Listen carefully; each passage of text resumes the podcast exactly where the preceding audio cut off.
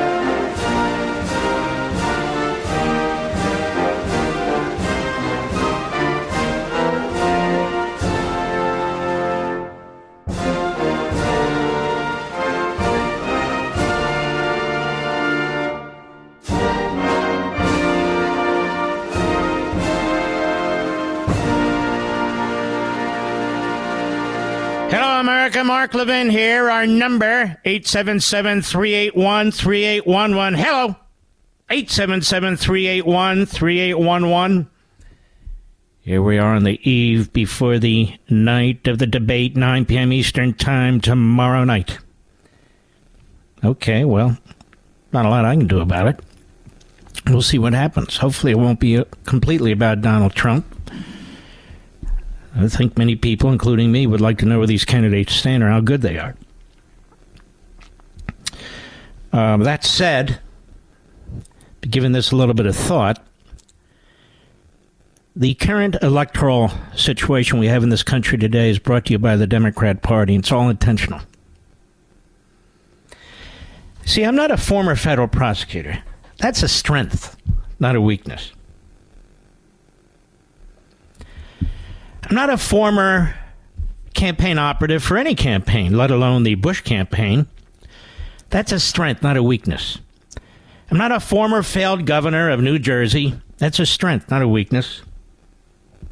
Or a barely articulate former governor of Arkansas. That's a strength on my part. It's not a weakness.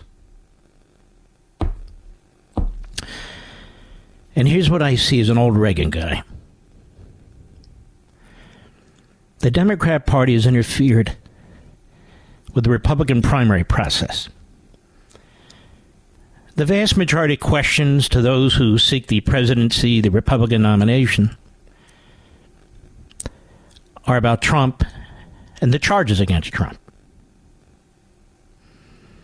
That's by plan, by the Democrat Party. We're talking about four different jurisdictions, three different levels of government, local, state, and federal. Three different Democrat prosecutors in three different Democrat cities. Horrendous judges in the D C courts. We've now figured that out. And that's something that's going to have to be addressed one day. There's no question about it. And so rather than the subject, for the most part, being on the Republican side, and I'm sure in the debate some of the candidates will try and alter that, Biden's disastrous record in every respect, every respect, on family and faith, on law and order,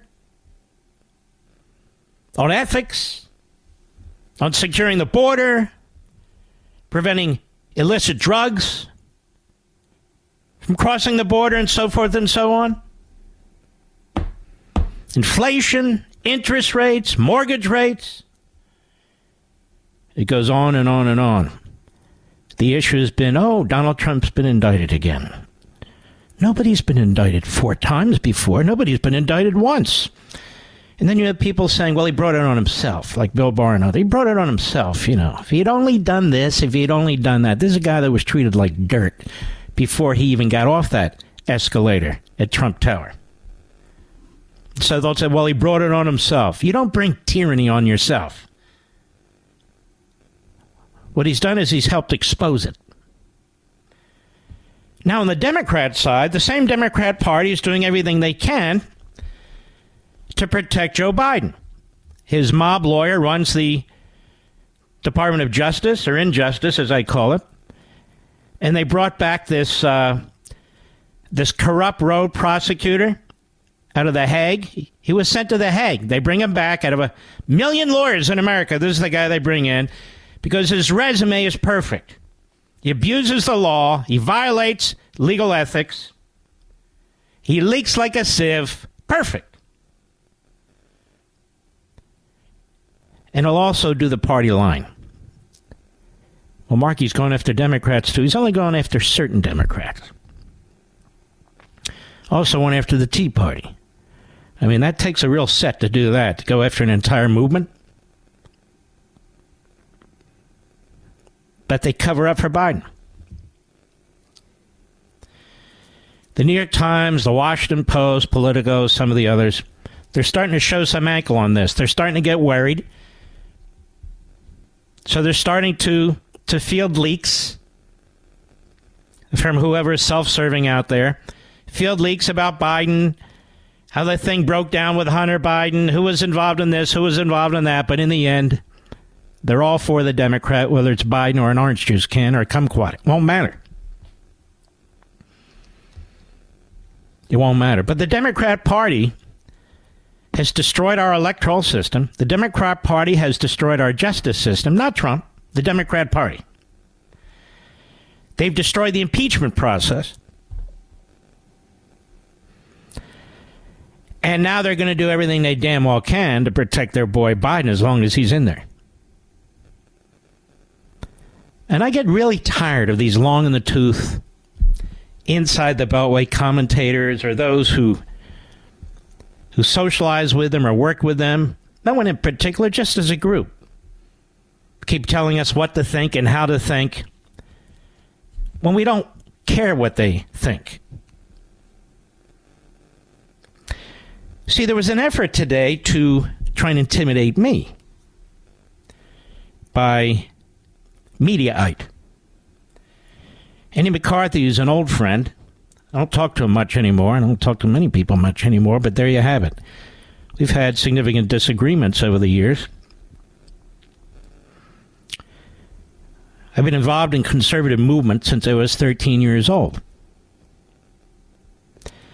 So I don't always agree with these former federal prosecutors, especially when they're talking politics or foreign policy and so forth. But I don't always agree with them when they're talking about the Constitution either. Most of them, most of them, whether they're on C N N or anywhere else, have never really dealt with constitutional issues per se. Oh, due process and, you know, warrants. I'm not talking about that. Much more complicated issues. And everyone's free to speak. I've got no problem with that. But I'm also free to disagree with them. I'm at Westwood One, the biggest syndicator of radio programs in the nation. Westwood One, I'm on iHeart radio stations, perhaps the first biggest, Westwood being the second biggest. Doesn't matter. I criticize my fellow colleagues all the time. And I assume they talk about me. I don't know. I don't listen. But I'm not attacking them personally. I'm disagree with them personally and publicly. But why shouldn't I be able to speak? So Brother McCarthy, uh, he's in the New York Post. He's online. He wants everybody to know that he's not going to vote for Trump, that Trump cannot win, given the polling that's taking place now. And that if Trump is the nominee, we will get slaughtered and the country will be dead forever.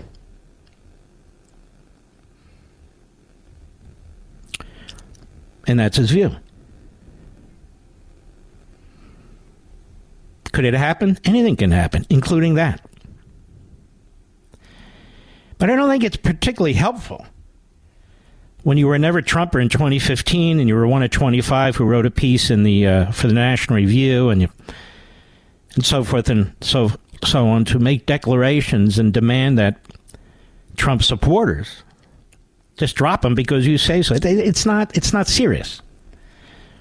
And I went into some of that, and Mediaite says, Mark Levin attacks Fox colleague. You see, America, I believe in free speech. I believe in debate. I believe in engagement. This is who I am. This is U F C of the mind. They don't believe that at Mediaite and Media Matters, the Democrat Party, the rest of the media. They don't believe that. They believe they have one position, and you line up behind it. But when you put your your your your your brown shirt on and your black boots on, and you click your heels and you march behind, it's more North Korea than it is, you know, United States. And they want to enforce conformity or silence. So their play is really to Fox management, I assume, that Levin's attacking McCarthy. But they're not going to buy it, because that's not what happened. And they could try all they want. They are never going to silence me or intimidate me. If I'm left on a soapbox stand, a soapbox stand on a corner, that's where I'll be.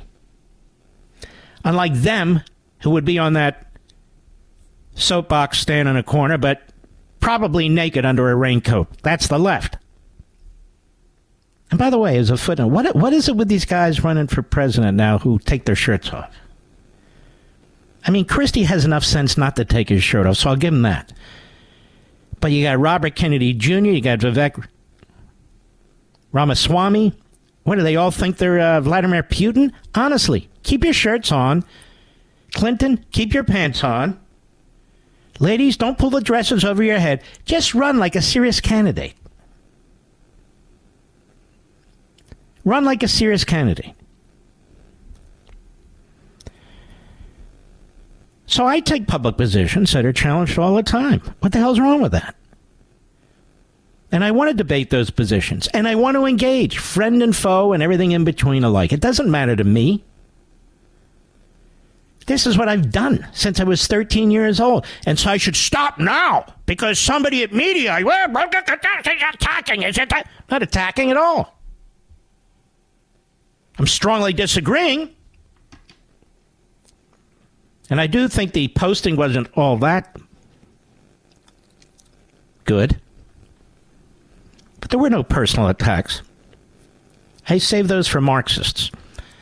I save those for Chris Christie, you know, people like that, who invite such responses given on given the way that they speak and attack others.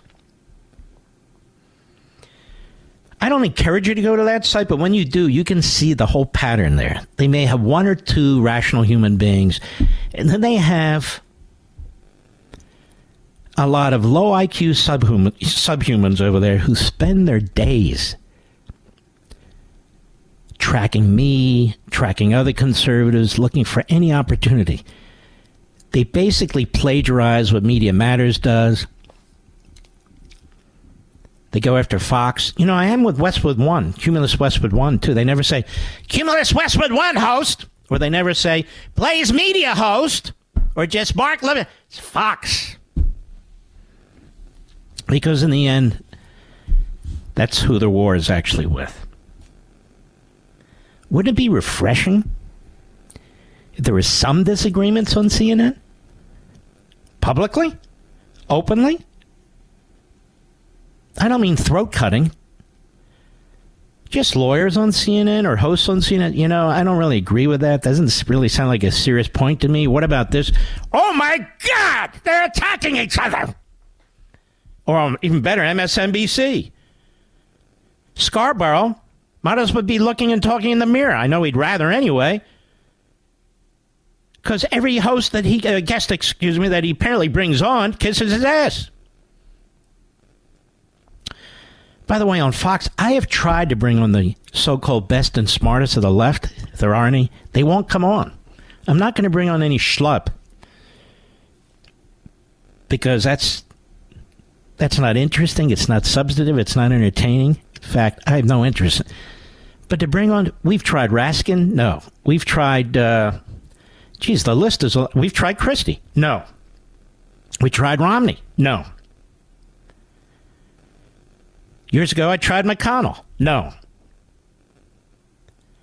Okay. Uh, who else have we tried? We have tried uh, Elizabeth Warren. No. Schumer. No. I think I said Raskins. No. None of them. Bernie Sanders. No. I even have Republicans that won't come on. Who only come on if they have a book or some issue to hawk. That's going to end. That's going to end right now. I'll be right back. Mark Levin.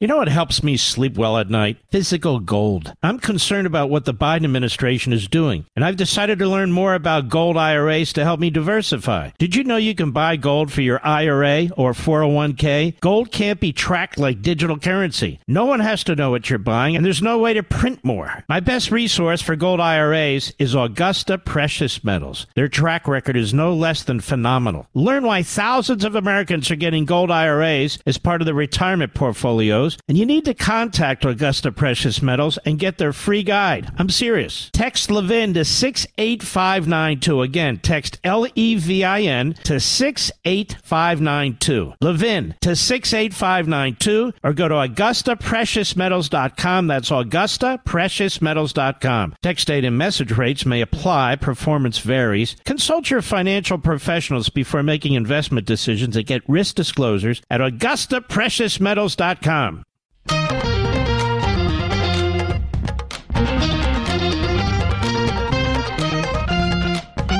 So as the uh, federal government keeps empowering itself,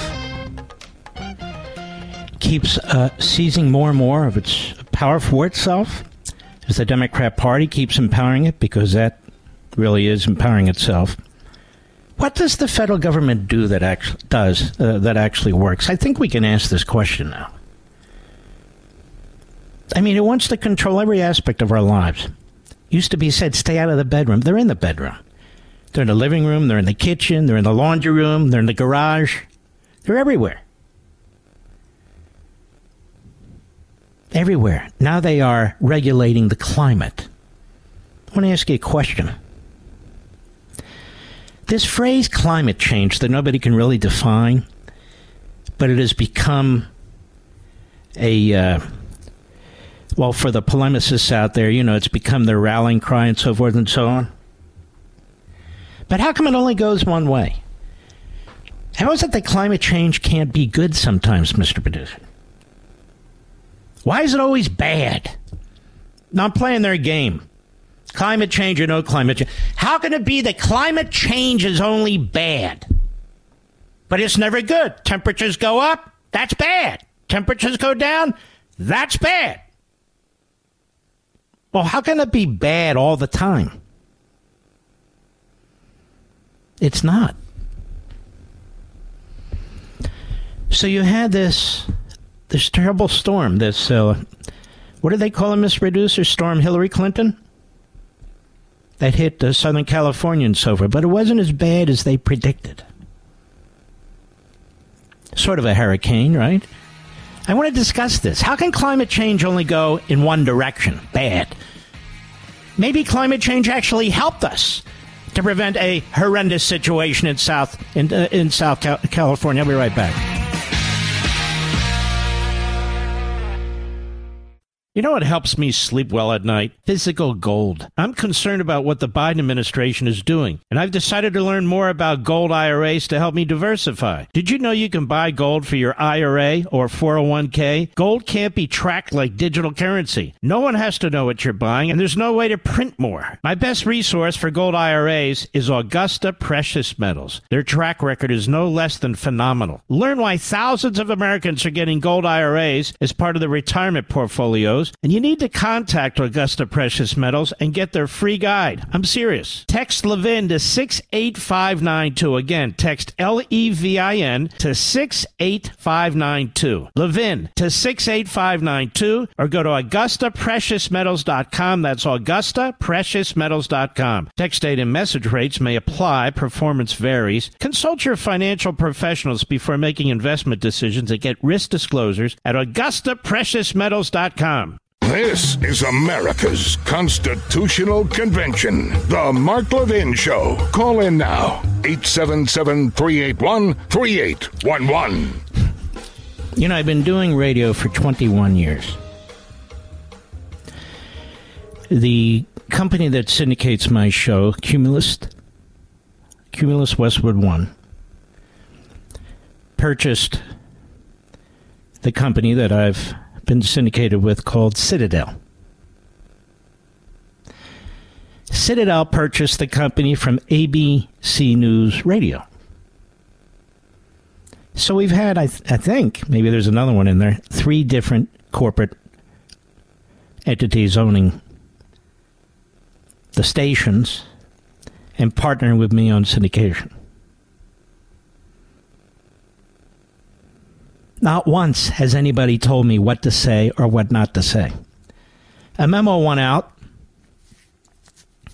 after January sixth, the last election, not to me, not to Bongino, not to Shapiro, but it went out to some local hosts, you know, kind of waving them off the subject. And there were websites like Mediaite, Media Matters, Drudge, and the others who are extraordinarily dishonest. And um, extraordinarily dishonest, and they were saying we had received memos, we were told to cut this, how to cut that out. We didn't receive any such memo. I didn't receive any such memo, but they wouldn't take my response or theirs and report on them. So nobody has ever told me what I can and cannot say on radio. Nobody has ever told me what I can or cannot say on the Blaze Network. I mean, after all, I'm one of the founding partners, but that's okay. Nobody. And nobody has ever told me on Fox. Nobody. What I can or cannot say. Nobody. But there are radical left-wing groups that are organized, that are financed to try and get me to either keep my mouth shut, not comment on certain things, or fall into line with never-Trumpers and critics on the network or in radio. I'm not going to do that. I just assume quit one or more of those positions. That's never going to happen. Ever. And the people who partner with me know that. They know that in advance. And they know that I am a good colleague, that I work well with others. But if I have a disagreement, and that disagreement isn't personal in nature, and that disagreement is legitimate, based on public views, mine and theirs, that's perfectly fine. It's called speech. Republicanism, democracy, whatever you want to call it. What is shocking to me, what is amazing to me, is the effort to control not only what I say and where and when I can say it, but how Mediaite, Media Matters, the Drudge Report, how they say exactly the same thing and use exactly the same tactics. They're tactics developed by totalitarian regimes and their state-run media. So McCarthy says something and I disagree with him. Then he doubles down and I disagree again. And we engage, or at least I engage. He's just doing his thing.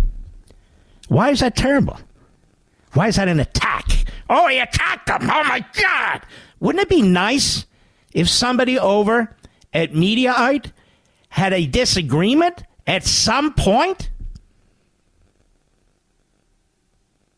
What's that all about? Or on C N N? Or on M S N B C? Where they enforce one hundred percent. They enforce one hundred percent conformity. conformity. It's not going to happen. And they're not going to get what they want. That's the other thing. It's been constant, these attacks. It's not going to happen. In fact, there will be a surprise in the near future. No, I'm not pregnant, Mister Producer.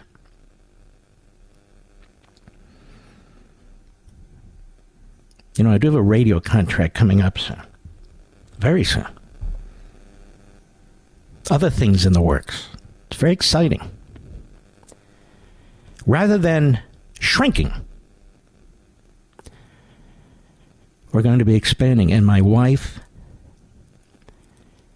is so worried about her hubby that I'm already overextended. And so I kind of am, to be honest. Because a lot of these guys actually don't write their books. They have ghostwriters. I know they do. Uh, they might fact check them. They might edit them. But they're not doing all the research. Every damn thing you see in my books is from me. Good, bad, and indifferent. Every single thing. And if I quote other people, which I often do, because there's a lot of people who came before me who are very smart, or a lot of contemporaries who are very smart, and I give them all the credit in the world. They're in an end note if they're not named in the substance of the book. So you can check it out. I want you to check it out. I'm not patting myself on the head. I want the help, with your help, save what's left of our country. And as a lawyer, but more than that, as the son of parents who taught their son to be ethical and to be truthful, I would never steal anything from anybody else. If I knowingly use something from somebody else, I give them credit.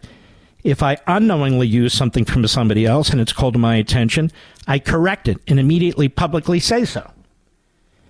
It's not a bad thing. It's a good thing. And it's better than a habit. It ought to be a reality. Much of that doesn't happen around me, as, as I've come to learn, but that's okay. Now, let's move on. We have a federal government that knows no bounds. We live in a post-constitutional America.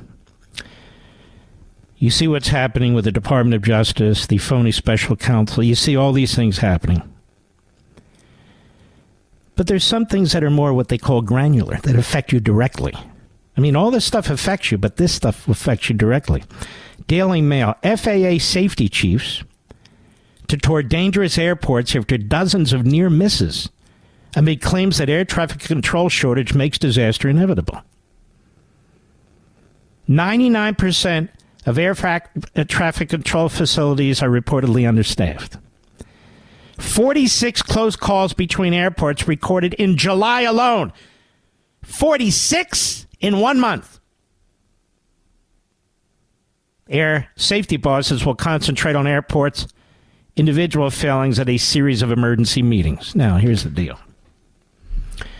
You have some large countries where the air traffic control system is partly controlled by the private sector. I can't remember which ones off the top. I think Canada's one of them, but they could be wrong. But for whatever, whatever reason, we think the government can do no wrong in Washington, the federal government. Of course, the local governments, they have their problems too. But the federal government in particular, all powers to go to the federal government. They can't even get enough F A A air traffic controllers. They can't get them trained up. They can't keep our, airs, our, our air traffic protected. How's that possible?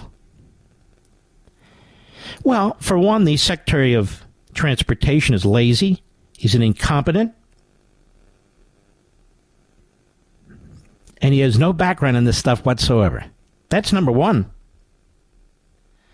Number two, the President of the United States is a stage five, uh, probably a dementia patient, quite frankly. I think that's why they keep bringing him home to shoot him up with something. But that said,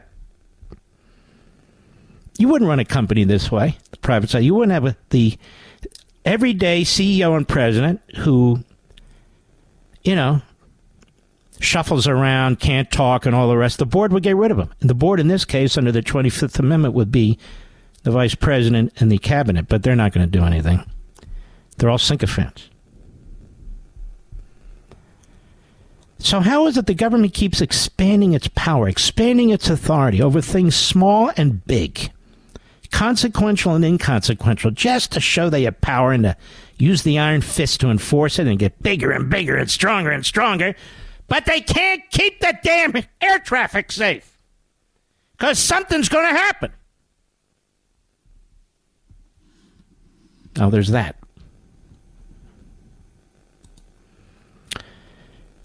Then the other week, we talked about it. Study. Forever chemicals detected in nearly half of U S tap water. At least forty-five percent of U S tap water is estimated to be contaminated with so-called forever chemicals, according to the new U S Geological Survey research. This is actually one of the good federal departments. Now, that aside, they talk about climate change, global warming, global cooling. It's an imminent threat. They say Republicans are opposed to clean water and clean air. That they're wringing every molecule that's potentially dangerous or cancerous out of the water system.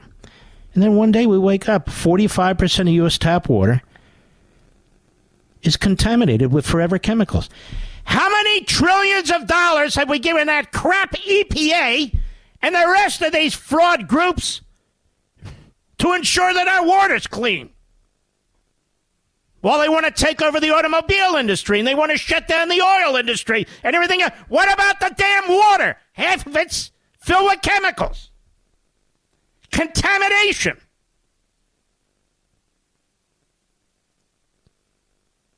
But they want to do more stuff. And if you don't agree to them doing more stuff, obviously you're a white supremacist, right-wing nutjob. Maybe even MAGA, for God's sakes. What's the number one job of government? To keep us safe from foes, foreign and domestic. How are they doing?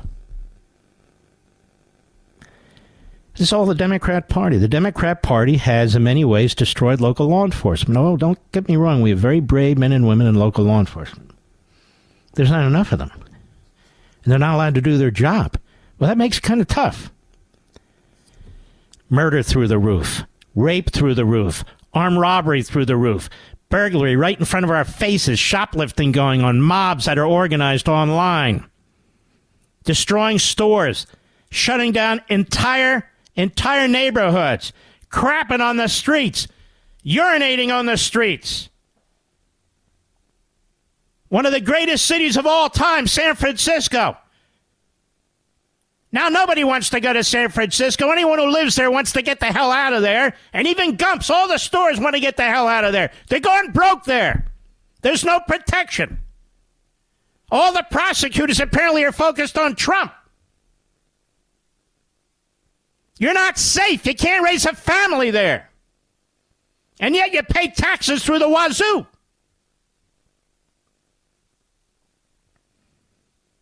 What about it? You got a guy running for president on the Republican side, Chris Christie. Disastrous cities in New Jersey. So many. Disasters. You've got one of the worst pension systems in terms of financial soundness in the country. And he's talking about we need to fix Social Security and Medicare. Is that the guy to do it? Republicans and Democrats, is that the guy to do it when he couldn't even do it in his own state? And he's trying the same line that he used with Rubio, that DeSantis is memorizing his lines. Listen, fat boy, why don't you focus on what it is that you're capable of doing for the country rather than trying to trash everybody else? If it wasn't for Trump, you wouldn't have anything to say. In between those Dunkin' Donuts that you're wolfing down, but that's a whole other story. Let me get back to this. So crime in the streets is through the roof. Thanks to who? The Democrat Party. Let's be honest. Border security. We got drugs, fentanyl, drug cartels, sex trafficking, child trafficking, kidnapping, mayhem, anarchy. Why? That's not natural. That's not Mother Nature, that's Biden and the Democrats. So my point is, they can't even do the basics, yet they have all these fantastic plans for the future. They paint a picture of utopia, when in fact they're responsible for hell. I'll be right back. Mark Levin.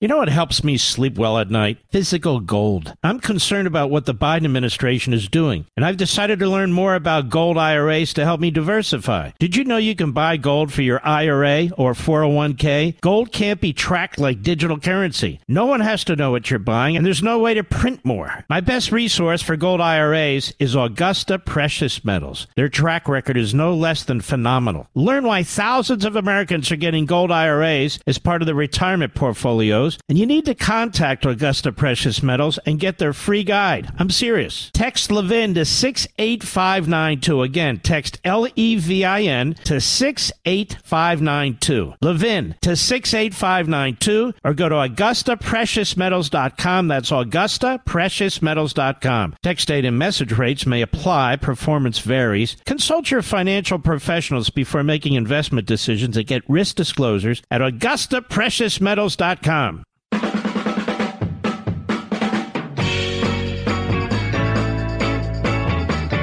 Again, I want to encourage you, each day the clock is ticking. The Democrat Party hates America. I think a more timely book has probably never been written. Not intentionally, it's just the way it works. You can get your first edition pre-order copy at forty percent off at Amazon dot com and all the other major retailers that have online sales. It's well discounted there as well. I don't want you to miss out on the first edition copy. And also a reminder, by the way, there's eight seats left on the flowover section of the Reagan Library. Over thirteen hundred seats sold out in record time. Eight seats left on the overflow section of the Reagan Library. That's it. And I haven't even mentioned it since we announced it. But I want to mention book signings, very important. September twenty-third, which is a Saturday, ten a.m. at one of our favorite stores, Bookends, Ridgewood, New Jersey. You can check them out on their website.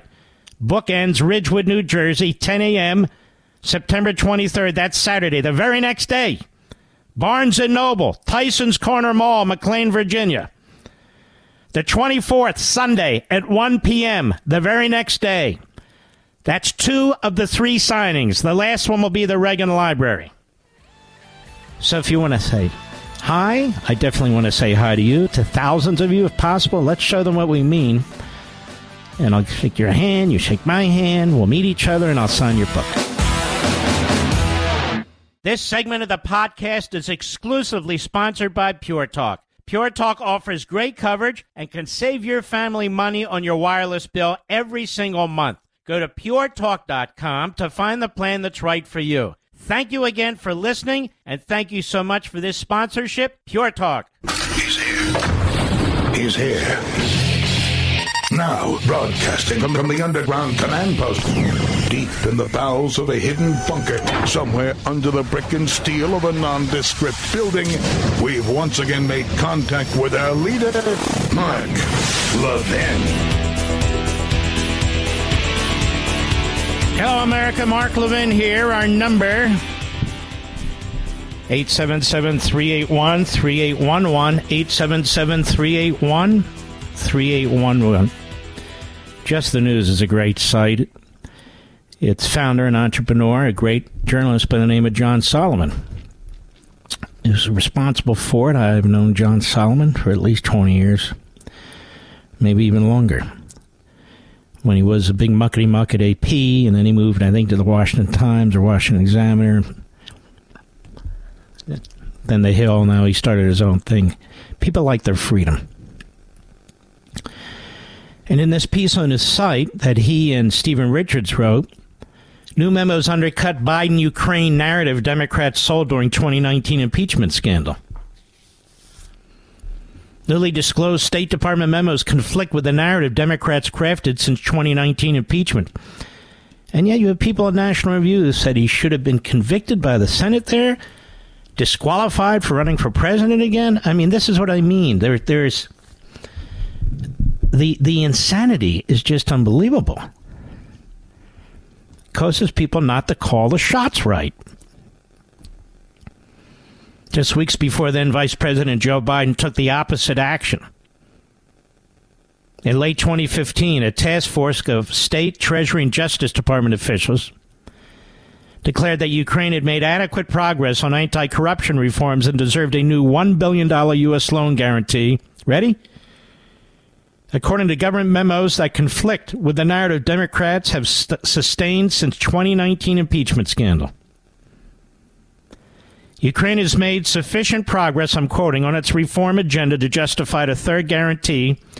Reads an October first, twenty fifteen memo summarizing the recommendation of the Interagency Policy Committee, a task force created to advise the Obama White House on whether Ukraine was cleaning up its endemic corruption and deserved more Western foreign aid.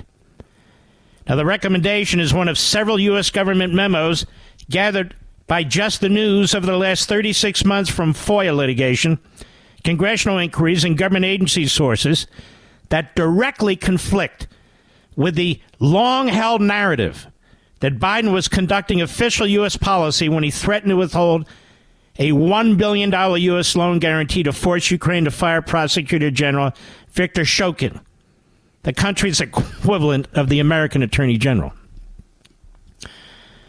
Now, at the time the threat was made in December twenty fifteen, Shokin's office was considering an increasingly aggressive corruption investigation into Burisma Holdings, an energy firm the State Department deemed to have been engaged in bribery and that employed Hunter Biden and paid him millions while his father was vice president. New details on the impact of that probe have emerged in recent days. Shokin's pursuit was rattling Burisma, and the firm was putting pressure on Hunter Biden to deal with it, according to recent testimony and interviews with Devin Archer, Hunter Biden's former business partner and fellow Burisma board member. Now, these new memos obtained by Just the News show Bullet, senior State Department officials sent a conflicting message to Shokin before he was fired, inviting his staff to Washington for a January twenty sixteen strategy session and sent him a personal note saying they were impressed with his office's work. Bullet, this is all new. U S officials face pressure from Burisma emissaries in the United States to make the corruption allegations go away and fear the energy firm made two bribery payments in Ukraine as part of an effort to get cases settled. Bullet, a top, excuse me, a top U S official in Kiev blamed Hunter Biden for undercutting U S anti-corruption policy in Ukraine through his dealings with Burisma. So in other words, the corrupt company Burisma pressures Hunter Biden, and then his father threatens the corrupt regime, get rid of the prosecutor who's investigating Burisma and potentially my son and his business partner, and that's what they do. And he threatens them with a billion dollars. And, of course, uh, it's pretty obvious now that Trump was right. But in private classified emails shared with Just the News, one of the top U S officials in the Kiev embassy told then-Ambassador Marie Yovanovitch, remember her, leftist, at the end of the Obama administration that Hunter Biden had, in fact, impacted the U S anti-corruption agenda in Ukraine. Listen to this, big news. Except in the American media, the real issue to my mind was that someone in Washington needed to engage V P Biden quietly and say that his son Hunter's presence on the Burisma board undercut the anti-corruption message the V P and we were advancing in Ukraine because Ukrainians heard one message from us and then saw another set of behavior with the family association, that is with the vice president, with a known corrupt figure whose company was known for not playing by the rules. Embassy official George Kent wrote to Yovanovitch in November twenty-second, twenty sixteen, email marked confidential. Too bad he didn't really testify that way. Joe Biden's role in pressuring then-Ukrainian President Petro Poroshenko in December twenty fifteen to fire Shokin has been a searing controversy since April twenty nineteen. The lead author on this story, a columnist for The Hill, that would be John Solomon, unearthed a twenty eighteen videotape of the former vice president bragging about his role to a foreign policy think tank. So it was Solomon who uncovered that video. the time Shokin was investigating Burisma for corruption, we know Hunter was receiving over eighty-three thousand dollars a month, so was his buddy Archer. Evidence would show, excuse me, evidence would show during impeachment and afterward that Biden's conversation with Poroshenko, the president of Ukraine at the time, occurred during a, and by the way, Putin's buddy, occurred during a trip to Kiev in December twenty fifteen. Under withering pressure from U S and Western officials, the Ukrainian president eventually buckled and persuaded Shokin to resign a few months later in March twenty sixteen. Poroshenko, Ukraine's president, would tell Biden there was no evidence Shokin had done anything wrong, but he forced the resignation anyway to appease the then vice president.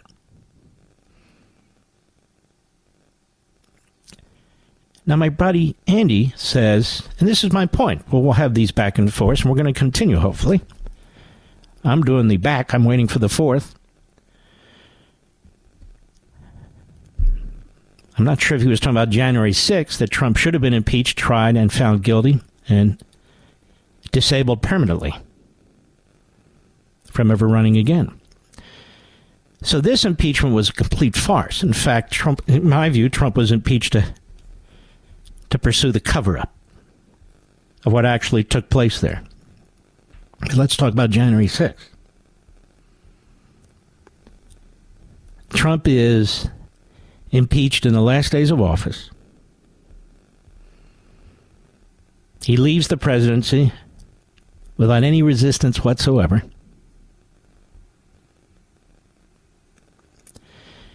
The impeachment took place literally within a forty-eight hour period. There were no hearings. There was no evidence. No exculpatory testimony. Nothing. That's never been done in American history. And why would it be? Some like to say it's a political process. No, it's a constitutional process. You have to follow the Constitution still. And it's not meant to be a complete farce, where if you have the votes, you impeach, because politically you have the numbers. That's not the way it's supposed to work. It goes to the Senate for trial while Trump is a private citizen. So the goal now is to convict him and make sure he can never run again. And some Republicans, mostly backed by McConnell. McConnell wanted to vote for this, too.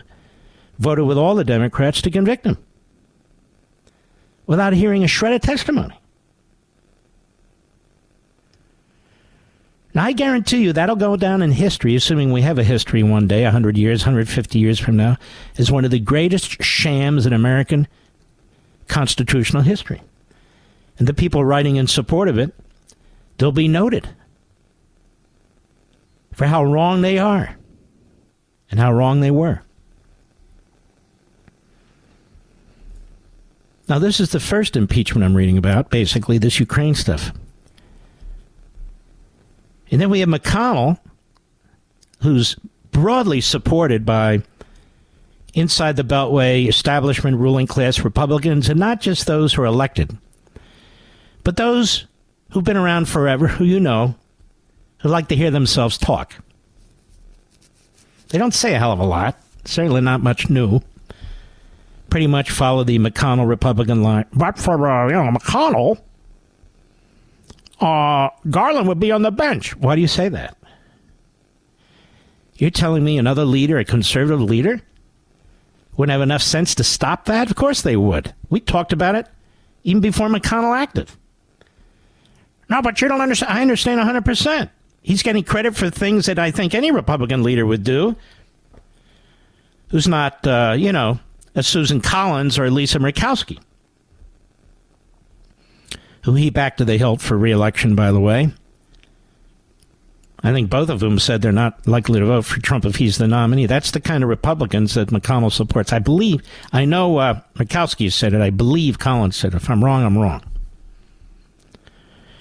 But there have been others. Romney, doesn't matter. And so you have these two phony impeachments. You have the phony Mueller investigation. I think everybody agrees, even the number of Trumpers, that the charges in Manhattan are outrageous. People with common sense understand the charges in Georgia are pathetic. And the really smart among us understand that what has been done in these charges on January sixth, and even the document case, particularly with all the cutting of corners, the expanding definitions of the law, the ignoring the Presidential Records Act, and the leaking and the denial of attorney-client privilege and all the rest is a sham. Unless you don't believe in the American judicial. Let me change that. The American justice system.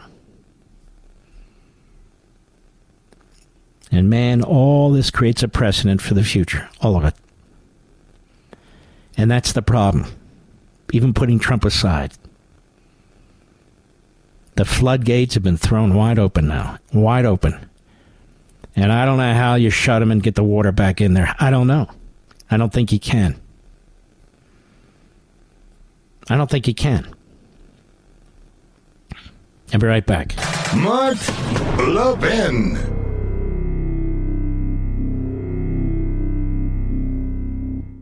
Is your cell phone in desperate need of replacement? You know the signs, right? Short battery life, so you have to have a charger on hand. Cracked screen that gives you glass splinters. Ouch. It's time to put that old phone to rest and upgrade to a new five G Samsung Galaxy from Pure Talk for free. Get a free five G Samsung Galaxy with two-day battery life, edge-to-edge display, and ultra-strong Gorilla Glass. When you sign up for Pure Talk's unlimited talk, text, and fifteen gig data plan for just thirty-five bucks a month. Plus, it comes with mobile hotspot. Get all the data you could ever need for half the price of the big carriers on America's most dependable five G network. Make the switch to my cell phone company, Pure Talk, today. Just dial pound two fifty and say Mark Levin for your free, super durable five G Samsung Galaxy when you switch to Pure Talk. Dial pound two fifty, say Mark Levin. Pure Talk, simply smarter wireless.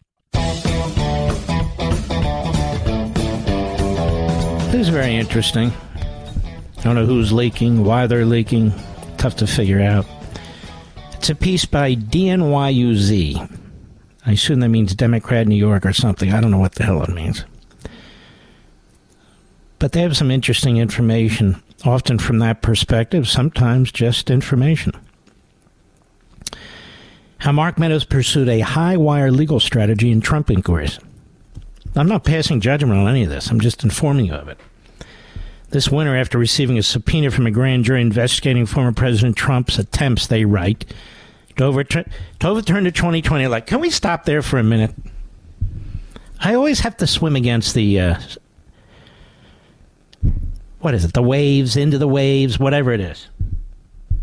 Against the stream. Trump's attempts to overturn the twenty twenty election. America. We are surrounded by ignoramuses. Some of whom are legal analysts. Some of whom are just moronic hosts, politicians, whatever. The election is not over until Congress says it's over. There are different steps to an election for president and vice president of the United States. Voting is one step. One step. Then, decisions are made at the state level. First and foremost, the electors have to vote. Then, the list of the electors has to be affirmed, sometimes by a governor, sometimes the Secretary of State, sometimes the chair of the Board of Elections, whatever, and sent to the archivist of the United States. Now, if a state legislature, for instance, disagrees with what took place, since they have the primary role under our Constitution, but apparently not in John Roberts' courtroom, two different things. They are free to set another group of electors. But that is a footnote to this right now. So the election still isn't over. The archivist then sends the electors from the states to the secretary of whatever it is, the House, the Senate, whatever it is, whatever the bureaucrat is. They send it to that person. And on January sixth, Congress makes determination if it is going to accept the electors, certain electors, all electors, whatever it is, from the states. Congress has the final say, not the Supreme Court, not any court, not the Attorney General and the Department of Justice, not a special counsel. On the one hand, they say that what took place on January sixth was an insurrection to try and prevent Congress from voting on the electors, right? On the other hand, they say that Trump tried to overturn the election with his battles in the states and the and the and the electors and other. Well, which is it? Which is it? Did he try and overturn the election, which he cannot do, even if he wanted to, prior to it getting to Congress? Or was there an insurrection that tried to prevent Congress from having the final say on an election? Which one was it? Oh, it's all the above. We just want it to be all the above. All right. So I want to correct the language of the nimrods who who camouflage themselves as journalists, legal experts and analysts. This winter, after receiving a subpoena from a grand jury investigating former President Trump's attempts to overturn the twenty twenty election, Mark Meadows commenced a delicate dance with federal prosecutors. It's been awfully silent. I mentioned that a couple months ago. So something's up. Typically, you're working with the prosecutors. And, of course, he's not named by the federal prosecutors in any of those cases. He is named by the Georgia prosecutor, who, remember, her father was an active member of the Black Panthers. So she's definitely objective. He had no choice but to show up and eventually to testify. Yet Mister Meadows, Trump's final White House chief of staff, initially declined to answer certain questions, sticking to his former boss's position they were shielded by executive privilege. Of course, that was stripped from Trump by the current judge who's overseeing his so-called January sixth case, which was an outrageous decision. But, you know, the Democrats one day will pay the price, assuming we have some Republicans who know what the hell they're doing. When prosecutors working for the special counsel challenged Trump's executive privilege claim, well, of course, they lost. So what did Meadows do? A high-wire legal act and a new challenge. Meadows' strategy of targeted assistance to federal prosecutors and Fink-like public silence largely came out of the forty-five page election interference indictment that Smith filed. Didn't help him in Fulton County, Georgia, of course, for the reasons I said. Meadows' tactics reflected to some degree his tendency to avoid conflict and leave different people believing that he agreed with them. They were also dictated by his unique position in Trump's world and the legal jeopardy in his presence. Bottom line of this article is this. He avoided being indicted because he agreed to work with the prosecutor to a point if the prosecutor agreed not to make a public mess of the thing. Is your cell phone in desperate need of replacement? You know the signs, right? Short battery life, so you have to have a charger on hand. Cracked screen that gives you glass splinters. Ouch. It's time to put that old phone to rest and upgrade to a new five G Samsung Galaxy from Pure Talk for free. Get a free five G Samsung Galaxy with two-day battery life, edge-to-edge display, and ultra-strong Gorilla Glass. When you sign up for Pure Talk's unlimited talk, text, and fifteen gig data plan for just thirty-five bucks a month. Plus, it comes with mobile hotspot. Get all the data you could ever need for half the price of the big carriers on America's most dependable five G network. Make the switch to my cell phone company, Pure Talk, today. Just dial pound two fifty and say Mark Levin for your free, super durable five G Samsung Galaxy when you switch to Pure Talk. Dial pound two fifty, say Mark Levin. Pure Talk, simply smarter wireless. Yes, it's true that Mark Levin is the fastest growing radio show in America. The Mark Levin Show is on at eight seven seven, three eight one, three eight one one. By the way, one of the better lawyers out there that most of you never heard of is a gentleman by the name of George Terwilliger. He was deputy attorney general at one point, and a Republican, of course. Now, he's the one who's been representing Meadows, and honestly, he's been doing a hell of a job. Um, and um, I don't believe I've talked to the man in a decade or so since the Iran-Contra stuff, give or take. But that said, he's Meadows is in good hands with that guy. You don't see him a lot on T V. He doesn't have bombast. That's not his personality. He's actually a very nice, decent individual. I don't know if he likes Trump or not. And that, of course, is the is the trick, isn't it? If your job is to represent a client, you don't really want to get caught up in the politics and all the rest of it. It's distinguished from Bill Barr, who really doesn't represent anybody anymore but himself, and is out there just a blunderbuss, in my humble opinion. They might even be friends. They probably are. But it's completely different ways of approaching this stuff. And Terwilliger's the sort of the consummate professional. You know, we talk about the destruction of the Constitution. And what you're seeing in front of you now is its complete obliteration. You have Joe Biden, who is now defying a U S Supreme Court decision on separation of powers grounds, says, hey, look, you do not have the power to spend four hundred billion dollars to a trillion dollars in student loan so-called forgiveness. Isn't it amazing? How many people have mortgages or car loans or credit card debt up the wazoo, and you don't get any quote-unquote forgiveness, do you? That's such a passive word. We, the taxpayer, are on the hook for somebody else's loans while you're paying down your own loans, while these people are making more money than you because Joe Biden is buying their votes. These are mostly millennials, not exclusively. They know they need that vote, just like they know they need the vote. I mentioned this. It was regurgitated by a friend on radio and T V. Notice, they need the vote of the unmarried, single woman without children. That's their abortion vote. That's why they're so radicalized by it. That is the Democrat Party. They don't do anything if it's not for power. Nothing.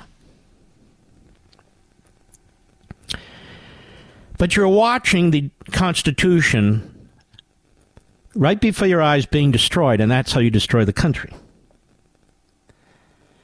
But the same party and the same people who hate the people who wrote it, hate the people who adopted it, hate the people who ratified it, and hate the people, originalists, who are nominated to go on the courts to uphold it. And they wave it around like good little Marxists. And this is the problem with so-called some people on our side. For a variety of reasons, some of which are foibles, head tics, mental illness, or just they flat out hate Trump, that's fine. They are prepared, despite what they say, to see the destruction of the republic and, through that, the destruction of the Constitution. Every single indictment that's been brought against Trump is an indictment against the legitimacy of our system.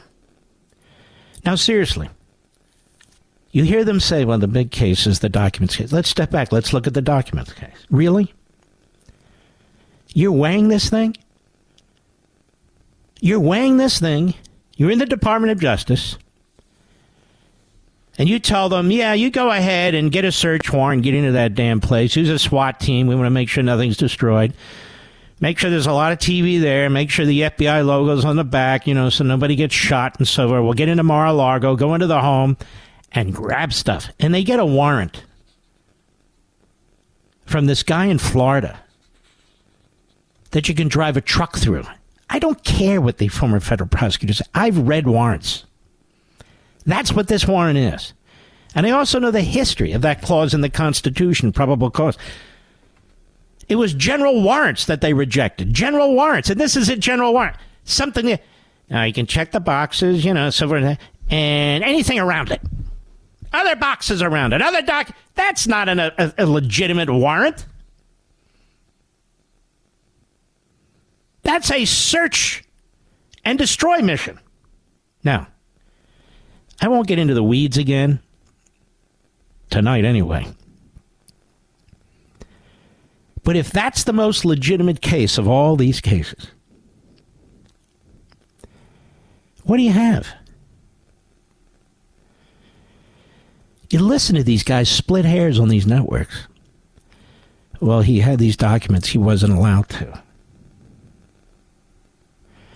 Oh, by all means, let's indict him.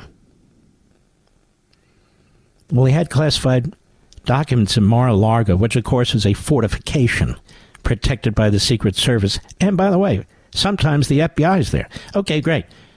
Well, he mishandled the documents. I would get him under the Espionage Act for that one. You have to be looking to cross the Rubicon to bring that case, particularly given precedent with Hillary Clinton, with Bill Clinton, with others, particularly given precedent with a judge's ruling, another Obama judge, for God's sakes, in the D C uh, court, Judge Jackson. They're all named Jackson there, apparently. Judge Jackson and Bill Clinton in his sock drawer with the classified video in there. And so we have to literally split hairs, debate the declassification issue. What does the Constitution... In other words, we're entertaining issues that have never even been imagined before. Well, it's Trump's fault. No, it's not Trump's fault. Presidents and vice presidents and, dare I say, cabinet secretaries, even attorney general, dare I say. What do you say, Bill? Have taken documents home when they shouldn't have. I can remember when Lawrence Walsh, who was the independent counsel for about seven centuries, he was head of the Iran-Contra investigation, which went on for about eight years. He spent like eighty million dollars. And much like Jack Smith, he was targeting people. Reagan, Bush, Meese, Schultz, Weinberger, Reagan, and a host of others. And the reason was, you see, because, well, they gave these tow missiles. Ali North did, or somebody did, to the Iranian regime in exchange for hostages and so forth, and went, and the money went towards the freedom fighters in Nicaragua. Very clever plan, by the way. And they said that was a violation of the Boland Amendments to the budget bill. But there were serious constitutional questions about whether the Boland Amendments could control the executive branch's power to conduct foreign policy. So this was a huge dispute, but it didn't stop. Walsh didn't care. So Little Birdie contacted me when I was representing Attorney General Meese. The Reagan administration was over. He asked if I would represent him. I said, one hundred percent. He said, I don't have anything to pay. I said, that doesn't matter. You don't have to pay me. He'd been on a government salary for so many years under Reagan. It was my honor. And guess what? And I even put this in the report. We had a right, you see, to write a report that was appended to the prosecutor's report, which was a one filthy lie after another, but it didn't matter. We got to attach our report, as did the others. Because a little birdie had told me that Lawrence Walsh, who'd been a deputy attorney general under Dwight Eisenhower, who was a liberal Republican who hated Reagan. I'm telling you, this hate stuff goes back to Reagan and Goldwater. It's not just Trump. And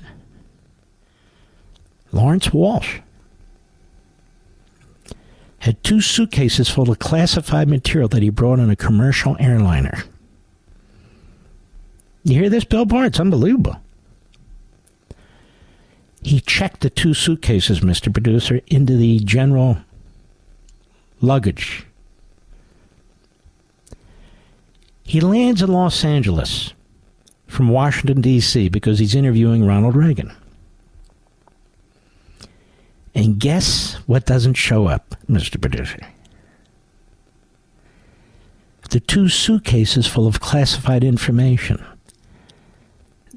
that had been sent through the luggage system. It never showed up. They never showed up. The F B I spent two weeks looking for it.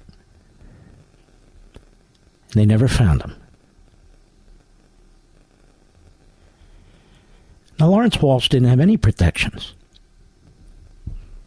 He was just a prosecutor. Now, what happened to Lawrence Walsh? Nothing. Was he charged with the Espionage Act? Of course not. How many even know this story if I didn't tell it? None of you. It's in a published report, public report. I don't want to hear this crap that what Donald Trump did is unprecedented and and he should go to prison for three hundred years and this has never been done before and look how reckless he is and all the rest of it. I want to circle back in a moment. Oh, I've got more on this guy when we return. I'll be right back. Mark Levin.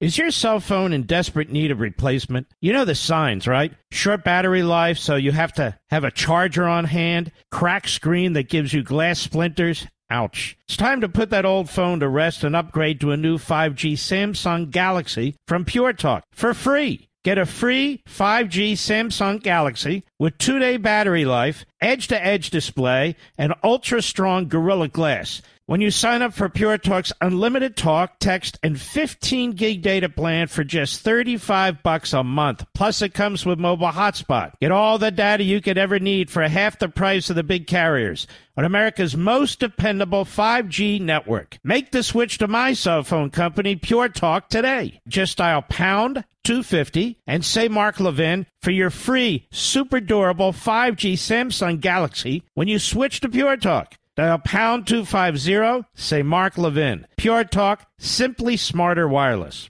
I assume many of you listen to this program because you like my perspective on things. I bring my history and experience to it, my logic, my reasoning.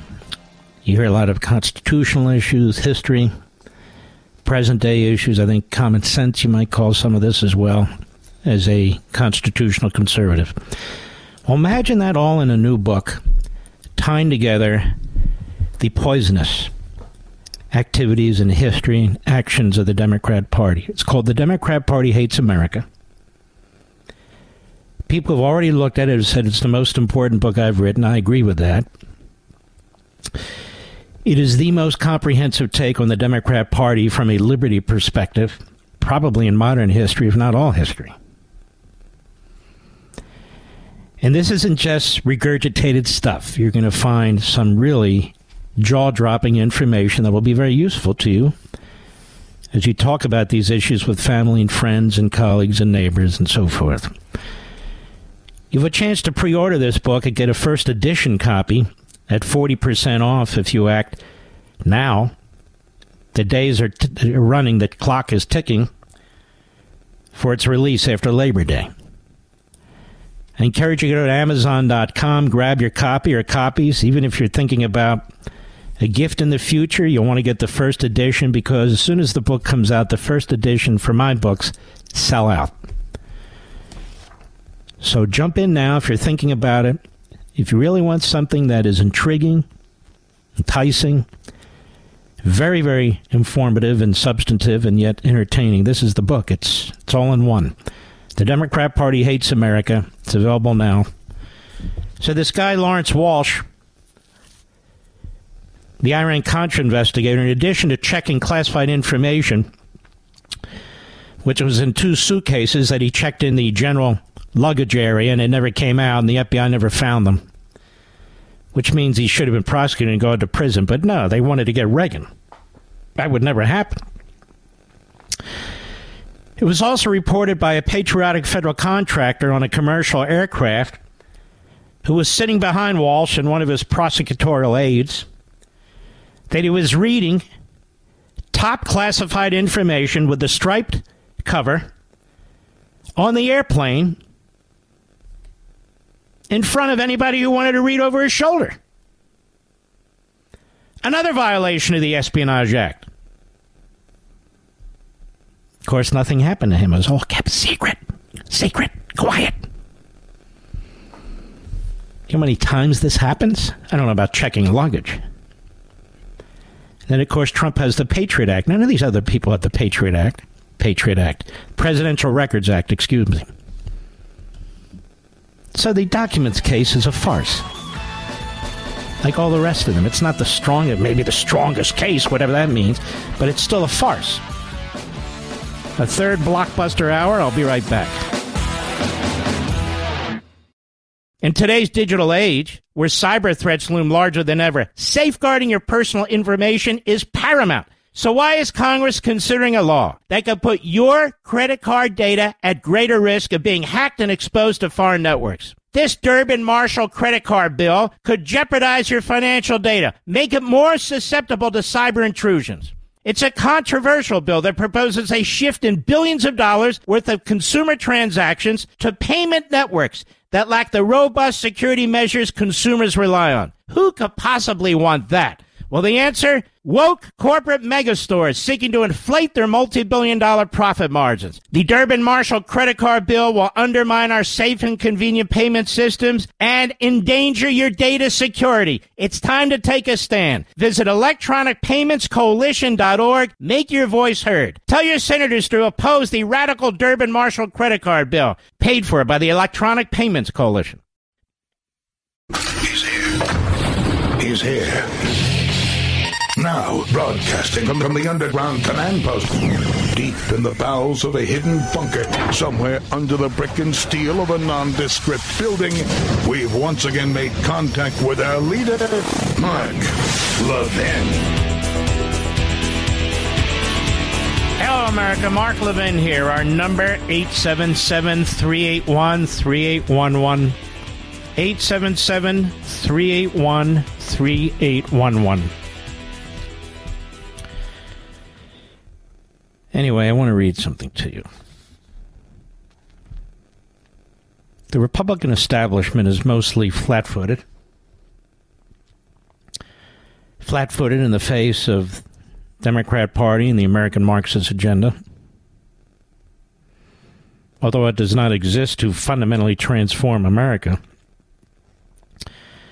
But when it refuses to acknowledge or take effective, affirmative, and proactive steps to counter the Democrat Party's agenda, the forces of American Marxism... Wait a minute, wait a minute, I forgot to do something. I wanted a hat tip to Lauren, who is an exquisite dog trainer who has our two little beautiful baby doggies for the next three weeks. And by all accounts, uh, they're settling in very nicely. But I miss them. They're joyous. Absolutely joyous. I mean, they are puppies. But we got to get them house trained, at least get some help towards that goal. And uh, just make sure they're safe together. If that's all that happens, I'm a thrilled man. But it takes time, you know. They are puppies, and they had brutal backgrounds. But if anyone can do it, Lauren can. Because that's my daughter's name, too. Our daughter's name. So we give her a hat tip. All right, now back to business. The Republican Party establishment is mostly flat-footed. Obviously, the Republican Party does not exist to fundamentally transform America. But when it refuses to acknowledge or take effective, affirmative, and proactive steps to counter the Democrat Party's agenda, the forces of American Marxism, and in too many cases acquiesces and contributes to them, the Republican Party fails in its most important mission, to defend the American people from a Democrat Party that literally hates the country and is destroying it from within. That's why I have no stomach for the never-Trumpers, or even no stomach for the people trashing DeSantis and some of these other patriots. I have no stomach for it, because we're losing the country.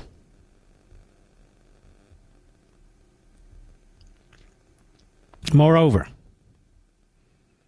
unlike the Democrat Party, the Republican establishment would rather betray its own base, conservatives, and try to marginalize it than battle the Democrat Party, preferring to make appeals to the Democrat Party media and demonstrate their supposed bipartisan common sense in pursuit of temporary political power and positive media coverage. Senate Republican leader Mitch McConnell and the likes of Mitt Romney, Susan Collins, Lisa Murkowski, Chris Sununu, Asa Hutchinson, and Chris Christie are but a few contemporary examples of this defeatist mindset. It is also one reason why they and Republicans like them constantly target Donald Trump, Ron DeSantis, Ted Cruz, Mike Lee, and others who understand the nature of the threat and are willing to confront it. It takes uncommon fortitude, principles, and foresight to recognize and engage the Democrat Party, its surrogates, and the American Marxist movements. In addition to literally putting your career and freedom on the line, you must deal with a rearguard action from quislings within the Republican Party. Even with all this, I don't believe it can be said that the Republican Party as an institution hates America or exists to, again, fundamentally transform America. It's not the home of the various Marxist movements that plot daily and in a thousand ways against America. And the Democrat Party seeks to effectively sideline the Republican Party with repeated efforts to cartelize, cartel, cartels, cartelize control over the electoral process, which it is close to achieving, already having near monopoly control over the culture. As you might guess, this is in the last chapter of The Democrat Party Hates America. So what is the answer? It's just a little piece of it, just to give you a taste. Publishers like authors to end their books with proposals for addressing or fixing the problems they raise. If you look at virtually all my prior books, I do that. And the list of proposals I suggest as I look back on them were very important, and I believe remain important. And you can look at them. The Liberty Amendments, Liberty and Tyranny, American Marxism, and so forth. However, in the end, as I spent more than a year researching and writing this book, it became obvious to me that the Democrat Party is a treacherous political organization dating back to its founding, that its obsession is with self-empowerment and societal control, that it has never embraced Americanism, and it is the entity through which, and in coordination with, American Marxism, that is self-described progressivism and democratic socialism, intends to impose top-down, a top-down revolution. In every way, this reality must be communicated to as many people as possible. In other words, the first step is to identify the autocratic danger the Democrat Party represents without candy coating and hesitation. It is my deepest hope that this book, like a Thomas Paine pamphlet to the early colonists, will help alert our fellow citizens to the ex- existential threat, as they like to say, and rally them peacefully to the cause before darkness descends on this republic. Moreover, every legal, legitimate, and appropriate tool and method must be employed in the short and long run to shatter, to shatter the Democrat Party and its anti-American fundamental transformation agenda. The Democrat Party must be resoundingly conquered in the next election, or it'll become extremely difficult to undo the damage it is unleashing at breakneck speed. This must be followed quickly by launching and instituting measures to deny the Democrat Party the kind of power and control it presently wields against society. For example, this includes corralling and dismembering, corralling and dismembering the Democrat Party's administrative state. Some of the same strategies and tactics employed by the Democrat Party against the Republican Party, the culture and its targeted opponents, must be employed against it. The Democrat Party must be effectively neutered, or its anti-American agenda will become permanent societal fixtures. I do not possess the wisdom or assume the arrogance to provide a comprehensive to-do list. You'll hear that from Christie tomorrow, perhaps Vivek and so forth. To be used in all circumstances and on all occasions.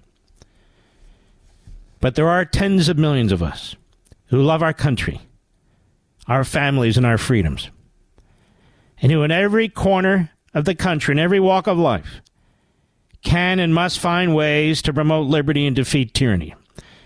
And that includes, indeed it requires, the disempowering and dismantling of the Democrat Party. And that starts with you, Paul Revere's, carrying the message, explaining what's taking place to an uninformed or acquiescent population, and who's responsible for it.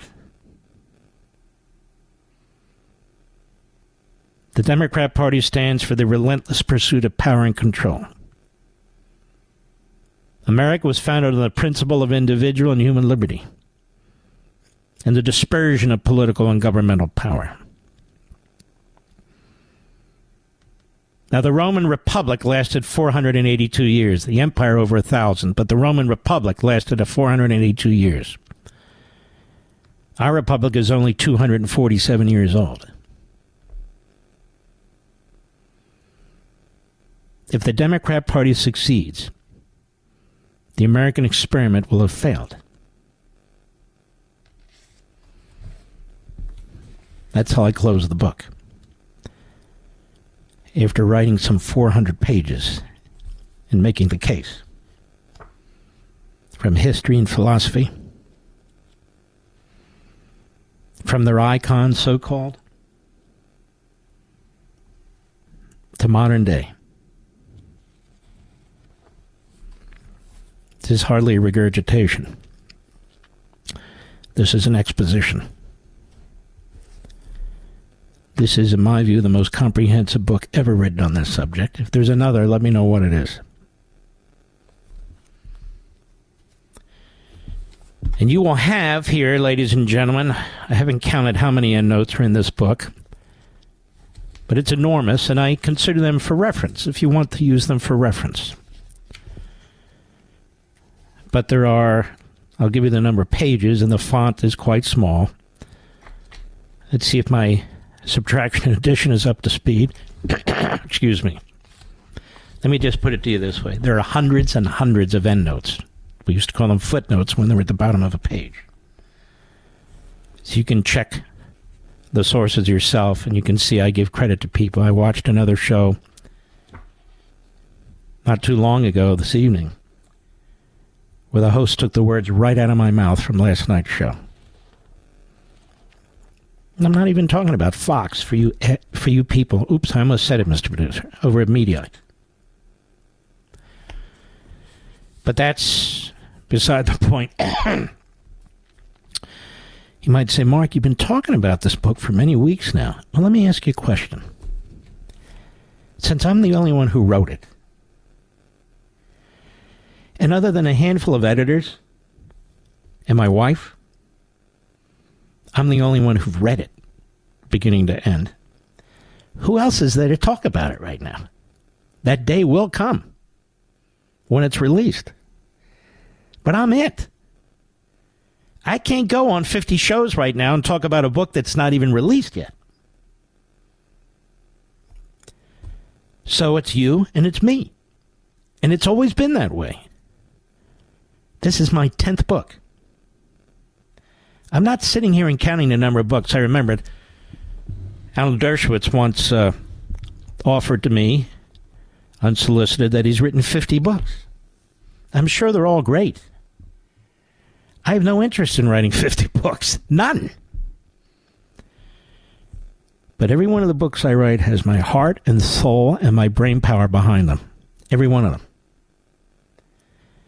Even a book like this, the longest I've ever written. And I suspect there's a typo or two in it. We do our best. We do our best. And then we fix it. And of course our enemies pick up on that. Rather than the substance of the book and the other one hundred thousand words that are in the book, they'll say, oh, look at that. You've got the word his twice or something like that. I don't really care. They don't matter.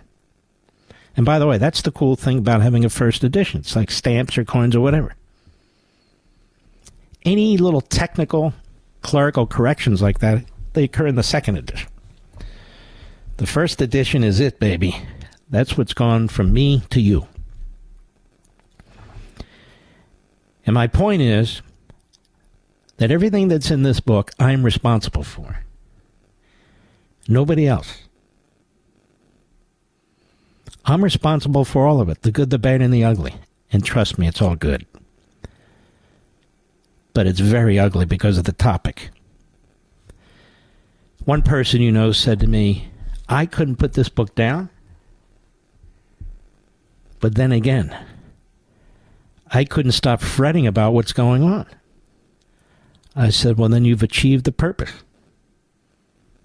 The goal of the book. Don't put it down. And talk to anybody you meet about it. Not the book, the substance of the book, what's in it, the points in the book. It's so crucially important. And I don't just pat myself on the back.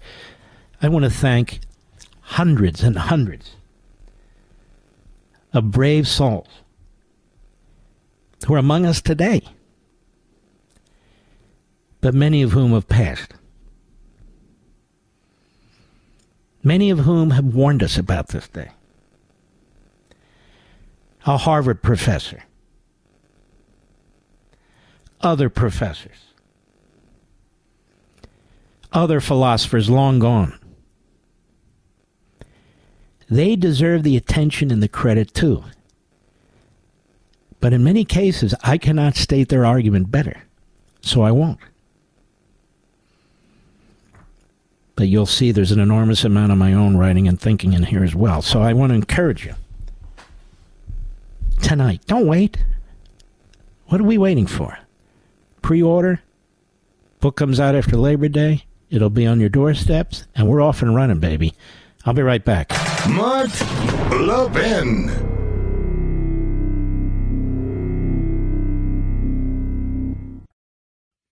This episode is brought to you by Shopify. Whether you're selling a little or a lot, Shopify helps you do your thing, however you cha-ching. From the launch your online shop stage, all the way to the we just hit a million orders stage. No matter what stage you're in, Shopify's there to help you grow. Sign up for a one dollar per month trial period at shopify.com slash special offer, all lowercase. That's shopify.com slash special offer.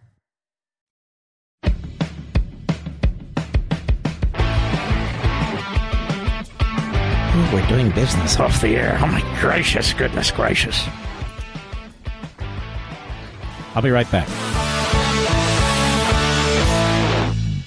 Mark Levin, the thunder on the right. Call in now, eight seven seven, three eight one, three eight one one. Now, you heard what I read at the end of the book. Democrat Party must be destroyed, not just defeated, if we are to survive as a republic. So when you hear people say, like Bill Barr, plagiarizing this show, that if the nominees are Biden and Trump, I'll jump off that bridge when I get there. He may have a buoyancy issue, so I wouldn't recommend that, Bill. But that just shows his ignorance and that he has uh, no, really no concern about the future of this country. And I would say the same about others. And, you know, I was critical of McCarthy. And I didn't attack him, but, you know, he says, um, and he's not alone, by the way, there's many, so it's not just him. He's not going to vote for Trump should he be the nominee, and Trump can't win anyway, so what's the problem?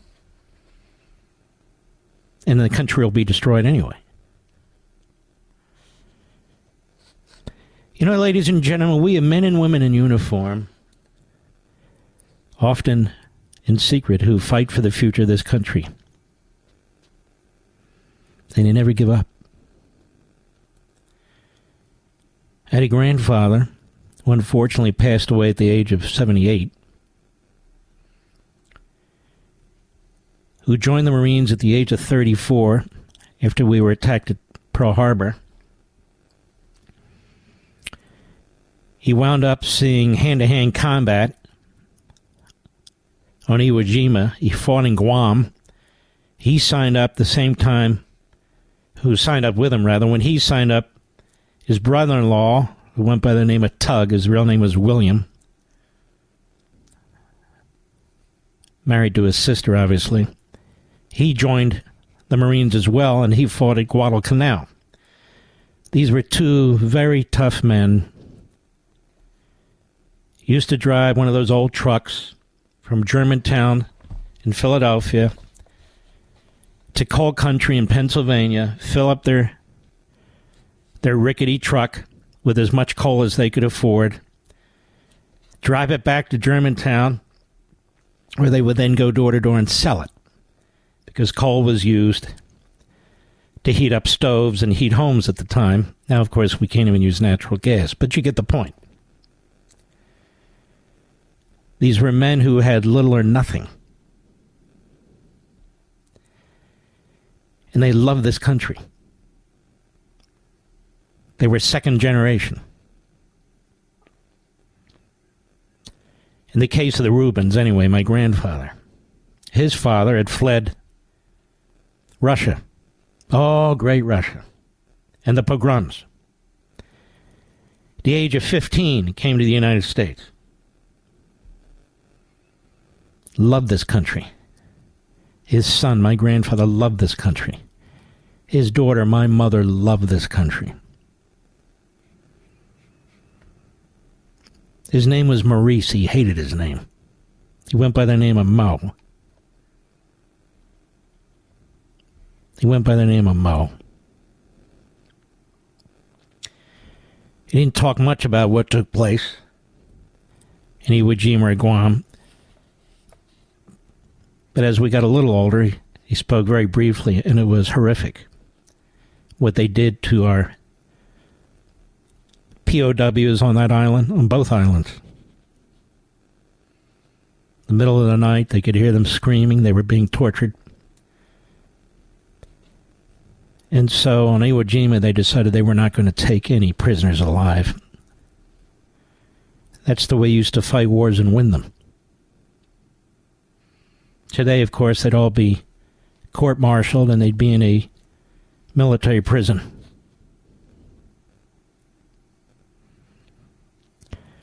So when I hear people in this country who've never faced anything like that, never anything like it, and wouldn't dream of facing anything like it. Yeah, but between Bush and Biden, I'll jump off that bridge when I get to it. You know, if it's between Bush and Biden, I, excuse me, uh, uh, Trump and Biden, I'm not voting for Trump, and he's going to lose anyway, and the country's dead. You know, I think to myself, you got to be kidding me.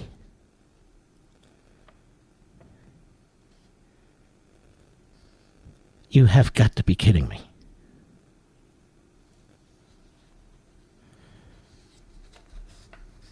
I can only imagine what my grandfather would say about what's going on. And by the way, he was a Democrat. He wasn't an ideologue.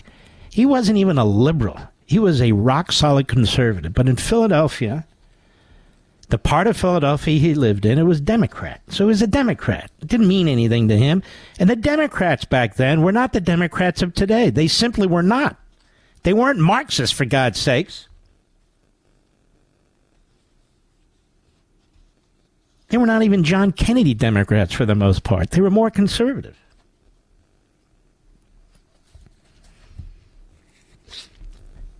So when you think about what somebody like that had to deal with, we came back from the war, honorably discharged. For then and for our family, he was a big man. He was over six feet, two inches tall. He was very strong. Didn't work out. He was very strong. He'd been a boxer. an amateur boxer. Just for the hell of it, he boxed. He was a tough man. Remember the first time I saw him, he wore a leather coat that went from, you know, the back of his neck and shoulders down to his knees, one of those. I distinctly remember this coat. It was tan. And he wore Stetson. And he talked like this. Because he lost his voice while fighting on Iwo Jima. He lost his voice. And he never got it back.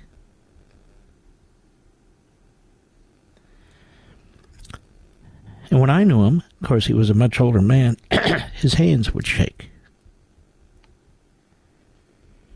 They just shook. He didn't complain. They just shook.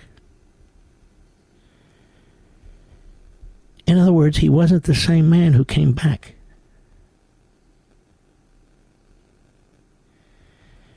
And neither was his brother-in-law, Teddy, who had massive hands. He could break your neck, snap it. He wasn't the same man either.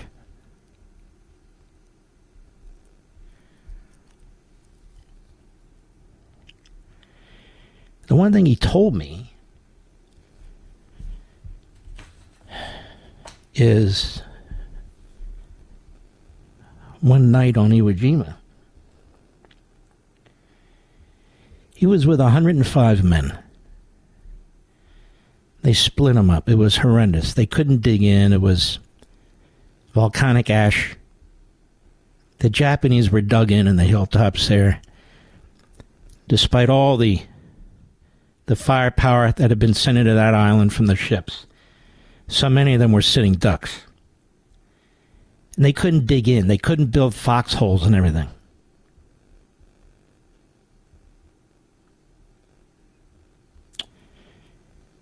And he told me that he was sent to get, well, to get more ammunition. And he came back. Out of one hundred five of them, there were about twenty left. He said it was unbelievable. Again, he barely ever talked about it. It was horrific.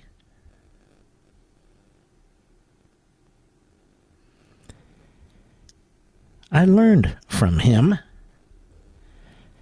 Learned from my father, my mother, that we are blessed to be in this country. And those of us who sit on our asses in our air-conditioned homes, post things on social media, in the weeds, splitting hairs about the niceties of the law and documents,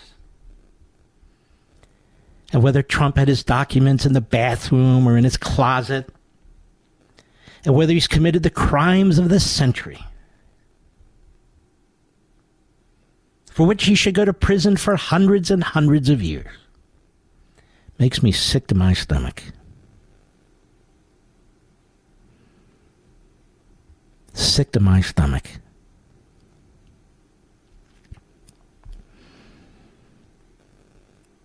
I'm almost sixty-six years old. You know, the Vietnam vets, they're in their seventies and eighties, some early nineties. If they talk, they'll tell you about the horrific things they confronted in Vietnam with the Viet Cong and the North Vietnamese, all supported by the Communist Chinese and others. The torture, the horrendous jungle conditions, the mosquitoes, the snakes, the, the traps and all the rest, while they're being trashed by the Democrat Party and the left here at home, burning our cities, claiming it was on their behalf when they were undermining our war effort. Last time we had a draft. I don't think anybody in this country today would even understand what a draft is. I bet half of the people who were drafted would go to Canada. Whatever.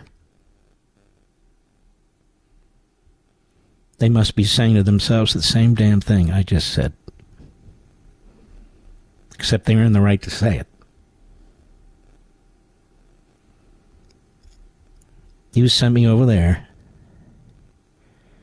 to fight these communist bastards. I lost my wife, or I lost a big chunk of my life. I lost my best friend. I lost people I didn't even know, but it was horrific. All the way in Southeast Asia. I was very young. I can hear them. And look what you're doing to my country. Look at what you're doing to my country. I don't care if you're a former federal prosecutor, or the Attorney General of the United States, the current Attorney General of the United States, the babbling fool in the Oval. I don't care. These people have no respect, none whatsoever, for the people who created this fantastic country and the people who defended it. And apparently it's asking them too much to use their various public perches, postings, columns, appearances on T V, appearances on radio. Apparently it's asking a little too damn much to stand up for this country. I'll be right back. Mark Levin.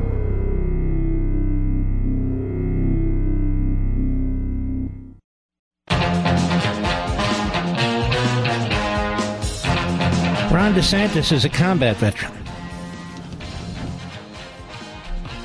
Does that make a difference to anybody? I don't know if anybody else on that stage is. Maybe there's one or two others. I just don't know. You know, as is the nature of our politics, and Vivek will be the first to say so, he's getting hit pretty hard right now. Um, in many ways, deservingly so. I mean, if you're going to You're going to hire somebody, an editor, to to broom or whitewash some of your past. Uh, that'll catch up with you. Or your relationship with the Paul Soros Foundation, that'll catch up with you. Or comments you make related to nine eleven, that'll catch up with you. These full interviews are available. I know what I'll say, but I'm just telling you, folks, even if you want to vote for him, you have got to study these candidates. You've got to know who believes in what. I've said over and over again, probably some of these candidates have heard me. I don't have a problem with an outsider. I have a problem with a blank slate. And apparently this blank slate is being filled now, as you might expect, from, I suppose, opposition research. Fox has some stories out there. The Atlantic has some stories out there. And you might say, that's because he's not. Maybe. Maybe not. I don't know. I don't know. I'm always skeptical. I'm always skeptical of somebody, as a person involved in the conservative movement and doing this show for decades, of somebody I never heard. All of a sudden they show up. That's great. Go for it, baby. But then you're going to be scrutinized.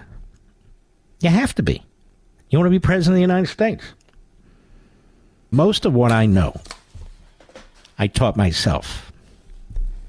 I learned myself. I couldn't wait to get out of public school. It was so confining for me. I don't believe in learning by the numbers, like paint by the numbers. If something interests me, I will pursue it to the ends of the earth. If there's a provision in the Constitution, I want to know why it's there, and I will dig into it. I don't need Lawrence Tribe and Ludig and all these other phonies and frauds to tell me what they think. I don't care what they think. Doesn't mean a thing to me. Why do I care what they think when I can go to original sources and figure it out myself? I feel the same way with candidates. You'll remember in twenty sixteen, my primary candidate was Ted Cruz. And by the way, I think he would have been a great president. But he was defeated fair and square by Donald Trump. And I didn't like Donald Trump's tactics. I didn't like him at all. I told you exactly what I thought behind this microphone. Even today, some of the nibrods go on, yeah, you were a never-Trumper. I was never a never-Trumper, except for twenty-four hours. I mean, I've got years and years and years to prove it, but that's not the point. I was invited to to be one of the twenty-five authors by National Review trashing Trump. I said, no, thank you. He was the nominee, and then he gave a great speech at Gettysburg. He talked to me several times. I said, all right, this guy's the real deal. He really want, does want to save the republic. I quickly endorsed him. I didn't say, you know, Trump gets it, I'm not voting for him. But a lot of these nimrods, that's what they did. What are folks going to do if it's DeSantis, by some chance? You're not going to vote for him? Everything I talked about tonight is meaningless? Or a Tim Scott or somebody like that. Seriously. All right, we'll be on tomorrow night before the debates. Full three hours. I hope you'll be with us. Don't forget to run to Amazon dot com. All you got to do is ask, and you can get your pre-order taken care of. And salute to all you heroes out there and you tremendous patriots. God bless you all. See you tomorrow.